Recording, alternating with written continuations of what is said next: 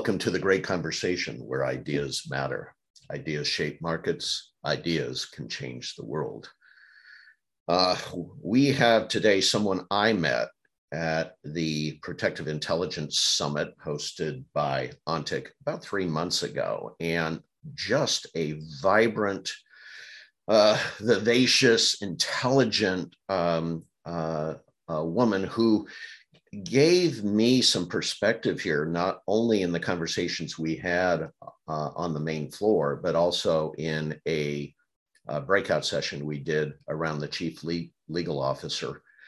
And we both, of course, viewed um, an interesting vision coming from ONTIC's uh, chief product officer regarding the future of the interstate highway as it applies to security. And we can get into that in a second if we decide. But basically, I wanted to catch up with Debbie Maples because um, she always has a perspective uh, that I believe will uh, we all can learn from. So Debbie Maples, Vice President of Security Operations, Protective Services, and Corporate Investigations for Salesforce. Welcome to the great. Thank company. you so much. Thank you for having me. Absolutely, absolutely. So we're both at home. I've got uh, a little baseball hat on, and uh, we're very comfortable. Uh, Debbie's cramming me in between meetings, though, so I'm going to get her off off the off the conversation here in 20 or 30 minutes. But I get to enjoy you in that in that short amount of time. De- Debbie, I haven't talked to you for three months. I tell know. me, tell me what you've been up to. What's front of mind right now? You know, protecting people um, and leading safety as a competitive advantage within Salesforce is top of mind. And when we think about all that is happening in the world, my, my role is global.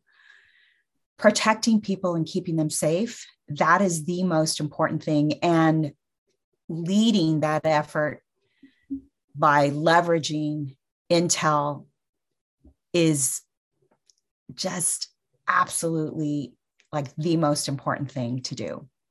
Um, it's the most important thing to um, make decisions um, with is understanding the landscape, understanding the changing landscape. We're dealing with a war. We're dealing with extreme violence, um, you know, the active shooter, the mass shootings that have been happening.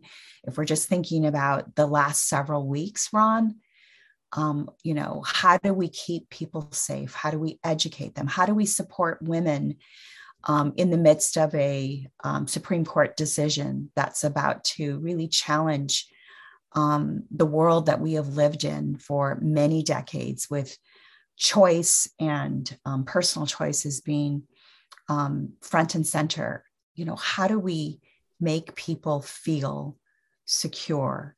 how do we help them to feel safe and supported um, is really top of mind that is that is consuming right now um, it's consuming me it's consuming our organization it's keeping us on our toes it's challenging our time in terms of how do we how do we tackle a pandemic a war an american problem violence as a global issue.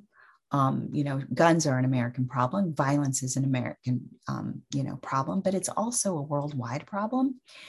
How do we tackle all these things?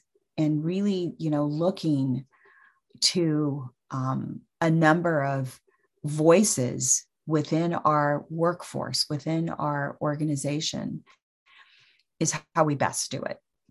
And that's you know that's top of mind. There, there's a lot to unpack there. You could go down any one of those roads well, and you would you would you know we could talk all day right? Well you know and one of the things i love to do the way my mind works debbie as you were talking i'm writing notes furiously you can see me.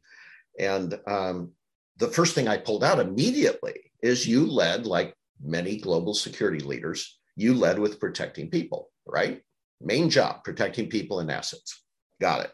But right after that, you said, and leading them for competitive advantage. Tell me about that. What do you mean by that?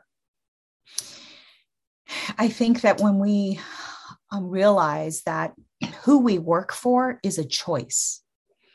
And so retaining our people, attracting people, attracting the most talented people to our organization that is a world leader in in this tech space right? Like we believe that we are the you know the the leading organization for um, crm and if we are not at the top of our game and treating safety the priority of safety as a competitive advantage um, we lose we lose we don't want to be number three or number four or number five. We want to be number one in this space. We want to be able to lead. We don't want to be following.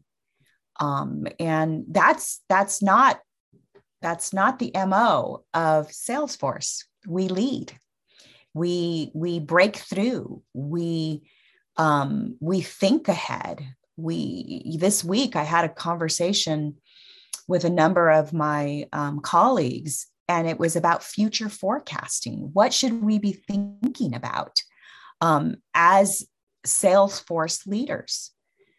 So, you know, it being a compet safety being a competitive advantage, Intel being a competitive advantage helps us to be better, do better, serve better, support better. Um, and those are all things that are, you know, they're they're they're our priority. When we talk about our priorities as an organization, trust is a priority, innovation is a priority, customer success is a priority, equality is a priority, sustainability is a priority. But number one is trust. If people don't trust us to keep them safe, to serve them, to support them, we can't be number one. Yeah, it's so interesting. I think I may have said this to you at the conference. Uh, what I learned a, a long time ago, because my job was to work alongside CEOs to help them on a path to value for their businesses, right? And what I learned a long time ago, it was pivotal, is that CEO's main job is managing, navigating risk and opportunity navigating mm-hmm. risk and opportunity. And the only way to do that is if the idea box, that is all the people around you who can give you information to help you navigate risk and opportunity, if that idea box is not open, wide open, and people are free to trust you enough to give you the real real state of their jobs and their mindsets and their lives. If you don't have that, you're probably not going to have a strong company. And, and you said something, I'm going to pull it out again.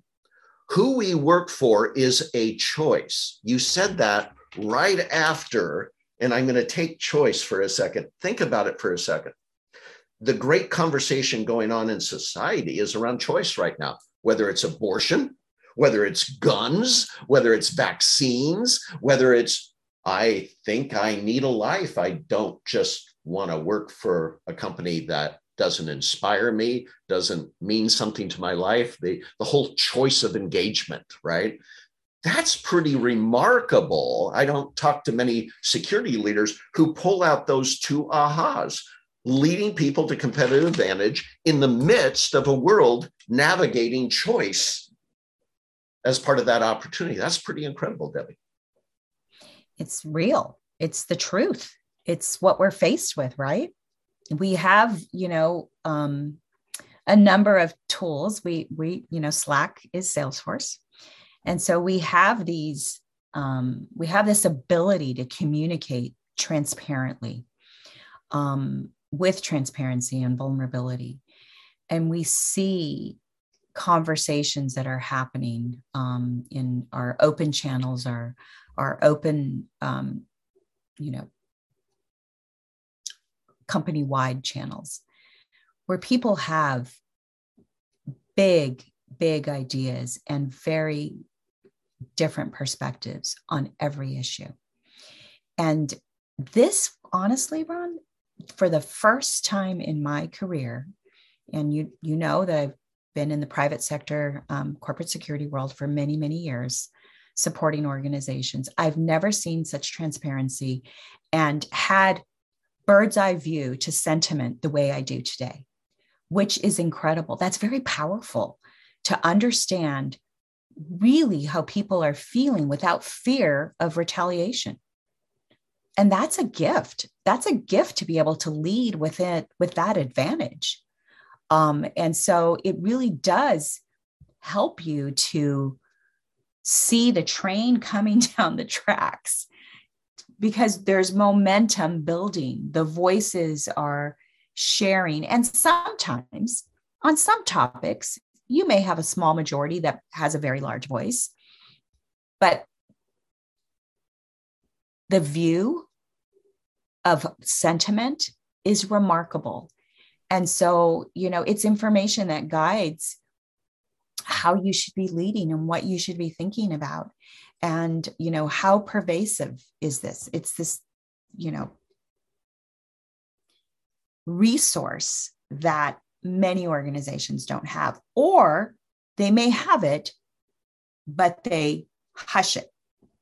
And I love that I am working in an environment where um, I do see the resources that we have, the culture that we have, the values that we lean into as a competitive advantage. I'll, I'll keep saying that because um, it's so real, it's so um, pressing.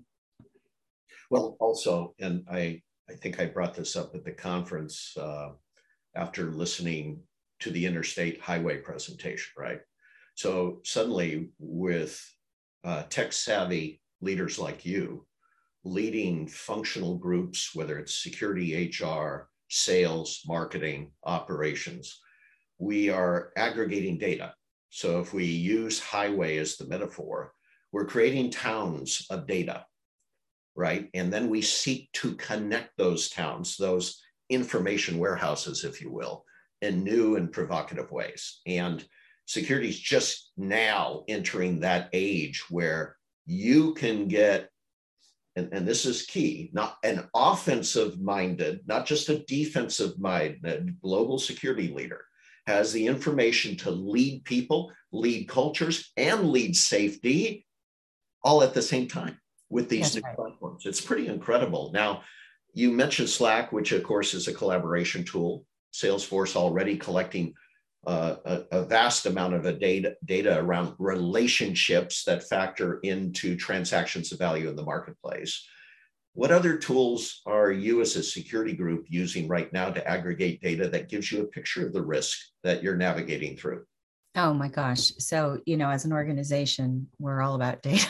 so, um, but I, I will just speak specifically for my my organization and for my my team um, we we use we're a customer of Ontic, and so from an intelligence standpoint, from the you know having uh, a good tool to be able to quickly assess risk to be able to give perspective. We have a number of tools. So we're an organization that believes in vetting information against each other. And so there's a number of tools.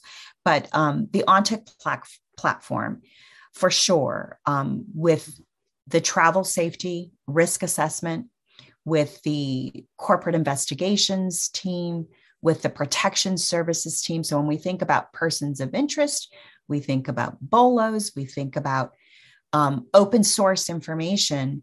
This is one of my um, primary tools. We use travel safety um, vendors. We we're a, we're a customer of um, ISOS we you know have um, deep relationships with um, you know rsos around the world to understand on the ground happenings and and local sentiment. We may have a global view but what is the local experience? So there's a number of tools that we rely on um, um, particularly through the D, through DHS and um, you know government um, accessible information but Ontic is one of my favorite tools. Um, I, I do think that um, when we're talking about our resources, I'm the first to raise my hand that that's a resource that I, you know, I want to throw my body in front of to protect, um, you know, our investments and how we grow it because um, Intel is so important. Um, open source information is so valuable in looking at the big picture. So you can have lots of things coming in and they can be aggregated to kind of have a complete view, but seeing the big picture, being able to zoom out and then closing the aperture a bit. Um, it, I'm reminded of that ONTIC conference and, um, you know, uh, I, I think it was Manish who spoke of, you know, making sure that you can adjust the lens in which you are looking at information and that what you are of what you are evaluating to have the best perspective with what you have. And um, and so those are you know those are some of our tools. We have a very sophisticated um, operations center that you know has a number of resources that come in and we're we're constantly looking and reviewing and determining um, you know where our dependencies are and what do we need to grow? And and because innovation is a top priority what do we need to evolve um, in our um, uh, toolkit? Um, so you know i think that our intel tools are we have a big uh, dependency on them because understanding risk um, you know in a number of areas is you know one of our primary functions. Um, so yeah.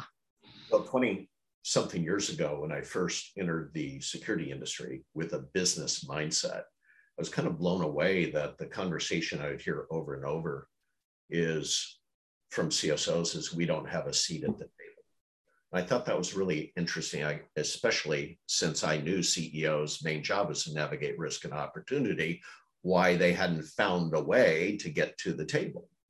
And uh, you bring up a great point because in at the conference we were at, and especially with your DNA at Salesforce, being a company early on that understood the idea of aggregating information across different personas and then contextualizing the data for a individual persona that was very much in your dna and now where technology is going for risk resilience and security is giving you the same tools you can now sit at the table and contextualize risk for not just the hr not just the legal officer not just the operations team or supply chain but also give the whole picture to the CEO. That's pretty phenomenal.